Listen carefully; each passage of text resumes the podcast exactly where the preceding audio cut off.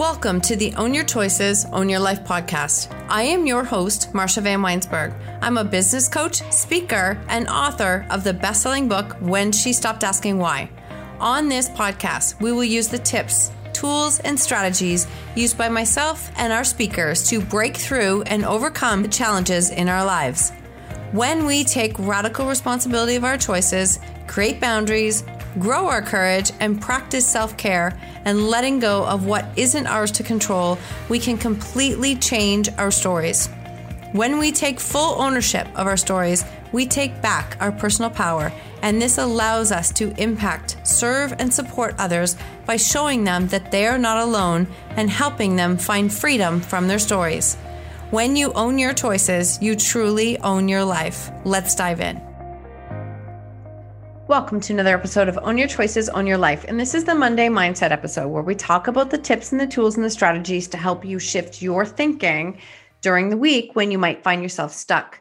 So today I want to talk to you about something I was listening to in my newest audiobook. It is with John Maxwell and it's called Change Your World. Now, John Maxwell, I had the privilege of hearing him speak live in Vegas in 2015, and that was a very pivotal point for me in my growth journey and listening to someone like him firsthand. I think he's published 80 books if you want to know anything on leadership, he is your person to go to. He speaks so eloquently and so like just strong and powerfully in his words. So there was something in this book that made me stop and want to take note and share this thought with you. So I want to talk to you about what your growth game is. And we all have a growth game. We all have a growth process. And some of us would prefer not to grow. Some of us would prefer to just stay comfortable. And yet, some of us actually crave growth, but are so afraid of what the process looks like. I think we get stuck in this cycle of thinking the situation is going to change or thinking it's going to turn. And that leaves us in a space of waiting for someone else to come along and change our circumstances, which, as soon as we do that, we actually give our power away we're giving it away to someone else. And that does not put us in a position to change our circumstances, change our story, whatever it is. And so he talks about your growth game and embracing the fact that it's ongoing, it's always ongoing. The more you grow, the more you allow yourself to grow. So he has this explanation that I absolutely love. There's two things that you need in order for growth to happen, and it is hope and anger. So he says how he explains it is um, hope. Well, no, sorry, hope, courage, and anger. So hope has two beautiful daughters, courage and anger. Anger at the way things are and courage to make a difference. Hope has to have anger. No change can happen in a comfort zone, and we have to get uncomfortable in order for change to happen. This is healthy anger. There is healthy anger. There's such a thing. And it stirs us out of our comfort zone. And then courage gives us the push that we need to go into new territory. So let's talk and break this down a little bit. We have to have a space where we are angry with where things are at. Now, anger is one of the lowest vibrations that you can experience, and not a lot of change happens out of anger, but anger becomes the push, the initiate, the thing that initiates you to create your next step. You have to be angry or frustrated enough with the position that you're in that you want to create a change to move forward, but not anger to the point where you feel yourself feeling like you're a victim, waiting for someone to change your circumstance. Those two different types of anger. Anger as a victim is just literally like you being eaten alive by that anger. It's like a cancer or a toxin inside of your own body. It isn't creating change. It's like literally eating you alive. And that is not creating any change or any growth in your circumstance. But if it's a healthy anger, what it is it's that moment of i call it where we shift from where we shift from blame to ownership. It's the moment where we stop waiting for someone else to change our circumstances and we stop hoping that someone's going to show up and it's going to change. And we decide to take our own choices into effect and step into ownership. Letting go of blame is letting go of victim mentality, is letting go of the anger. And when we do that, we actually have this almost this severing of the tie where we are letting go of the part of our story that was no longer serving us. It wasn't feeding us, it wasn't helping us, it wasn't helping us to create change it was just festering and it was festering inside of us in the most toxic way possible.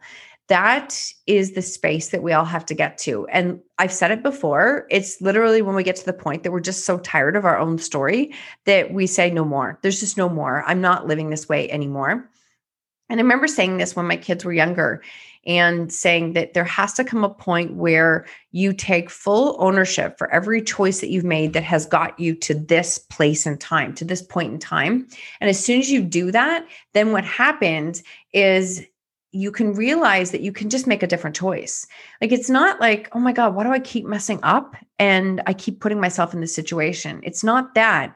It's recognizing that all of my choices have led me to this place right now and if I want to be in a different place, then I need to make a different choice. That's the healthy anger. That's the space where we shift from blame to ownership. And as soon as we do that, then we start to see what other possibilities are there. We start to look for them. We start to stay open to what is possible. So hope has to have anger. It has to have a healthy anger because that healthy anger pushes us outside of our comfort zone. It really nudges us to say, I don't want to be uncomfortable, but wow, this is really uncomfortable right now. And I don't want to stay in this space. It is the impetus that pushes us and says, no more, let's change. And you might not know what that looks going to look like, but it's just an action step that it puts us into. So it stirs us out of our comfort zone. And then courage is what push gives us the push that we need to get into new territory. Now, what a lot of people make the mistake, myself included, is that that healthy anger sits there and it's like, okay, it stirs us out of our comfort zone. I'm ready to move, but I'll move as soon as I have the courage, or I'll move as soon as I'm brave. I'll move as soon as I'm ready. Well, none of those things are going to happen. They're not going to happen because they all require action to happen in order for them to grow. So, bravery, courage, all of them are a result of action, getting into growth, getting into action that push us forward. So that first leap is a leap of faith. It's a leap of faith that I, okay, I don't, I know what's over here in this left hand on this side, and I don't want to stay here anymore. I don't know what's over here, but I just don't want to stay in this space anymore. That's where that little bit of courage, that 10 seconds of courage that is from the movie, uh, it's about the zoo, and I can't remember the name of it but it's the 10 seconds of courage. And every time I think I don't have that, I don't know what to do, it's a fact of no, like it just takes 10 seconds. It just takes 10 seconds of courage. Or Mel Robbins says, like five, four, three, two, one, and just count down and just go, just go. Let yourself make messy action and let yourself do it that will push you into a new territory. And that is the territory of ownership. And that is where your courage is going to grow. That is where your bravery is going to grow. That's where you're going to not be attached to what the outcome looks like. And I just, this made me laugh to think about it because I am into the territory of reels now on Instagram and I'm just learning. And I really resisted it for the longest time because I'm looking at some of these other reels and they're done so beautifully and so incredible. Like there's dancers and they're choreographed and their music. And I just don't have that. So it made me think back to when I first started to wanting to show up online. And what I did was I couldn't figure out how to embrace doing live videos and would I be okay? Would it, you know, how do I look? What do what does what does all that look like? And how I pushed myself out of that comfort zone was I decided to do all of my Facebook Live videos after hot yoga. So I don't know if you've done hot yoga before, but you certainly aren't the best looking. And it's certainly you know whatever you know what i mean? It's not it's not bad. It's just that i was my hair was a mess and makeup was everywhere. And i was like nope this is how we're going to do it because it's completely out of the comfort zone. And I'm so glad that I did because when we show up in that space, that's real. Like that's allowing people to see who we are. And so it just gets messy. Just do it. That's how we build that courage. So with the reels, there was one reel where I've just been fascinated by one of the dances that they did, and it's um Shaun T who is a um, he runs uh, so many different workout videos through Beachbody, and he did one video that I just was fascinated with, and I really wanted to learn how to do it And then I had this one moment where I'm like, what if it just is however I feel it's meant to be? So I purposely did the remix of the reel and literally just danced in my own way and laughed. And I can't tell you how many people said, thank you for showing that. Thank you for being that. And that's really, I didn't do it for anyone. I did it because that is actually me is I want to show that it doesn't have to be perfect. You just have to get out of the comfort zone and let go of the attachment to the outcome. So many things can happen, but that's the growth game. The more you grow, the it's like expansive. The more you allow yourself to grow. It's not a finite container, it's an infinite container. And when you step into that growth space, then all of a sudden you grow into the next version of you and the next version of you. And one of the examples he gave in the book was somebody stopped him after one of his talks, I think five years ago, around the time we were in Vegas and they stopped him and said like where have you been all my life? Because if i would have heard you 20 years ago you would have sped up. Like mine would have grown so much faster. And john laughed and said that if you would have heard me five, 20 years ago you wouldn't have heard who spoke to you today because i've grown into that version. And that's the thing. We have to give ourselves a chance to grow into that version of ourselves that we are capable of bringing to life. So the growth game is an infinite game. It's it's a long game. It's not a 100 meter sprint. It's not like i do one thing here and i gain my courage and it's smooth sailing after that.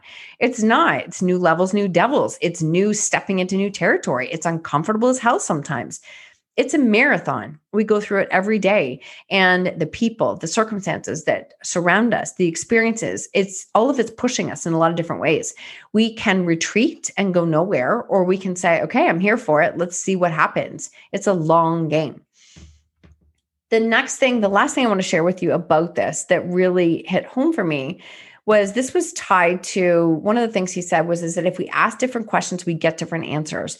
I always go back to the name of my book is when she stopped asking why because the why was killing me why only matters when you're going towards a goal if you are using it in reflection to what has happened in your past and why you are where you are that is keeping you stuck as a victim and not changing anything in your life so it is not productive at all so changing the question from why to what changed everything and still does to this day. If I catch myself saying why, it's like, no, what? Ask what? Ask what? What can I do? Because what is an action word?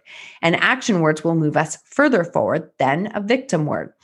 So when I was listening to this, John was saying we have to start to change our questions and ask more what questions and think of questions that are more expansive, not how, because how is you being attached to how it's going to unfold, but can actually unfold in ways that are 10,000 times more inc- incredible and amazing than what you could have ever imagined. So think in that sense and know that it's a long-term it's a long-term game. We're doing the marathon every single day. And some days we don't feel like running. I know that. But and that's okay. We have to allow ourselves those days. But when we have all of those days in a row and we're not going anywhere, we start to realize like this is not the direction that I wanted it to go in. I want more for my life. That means you have to start to embrace growth. So when you ask different questions, you get different answers.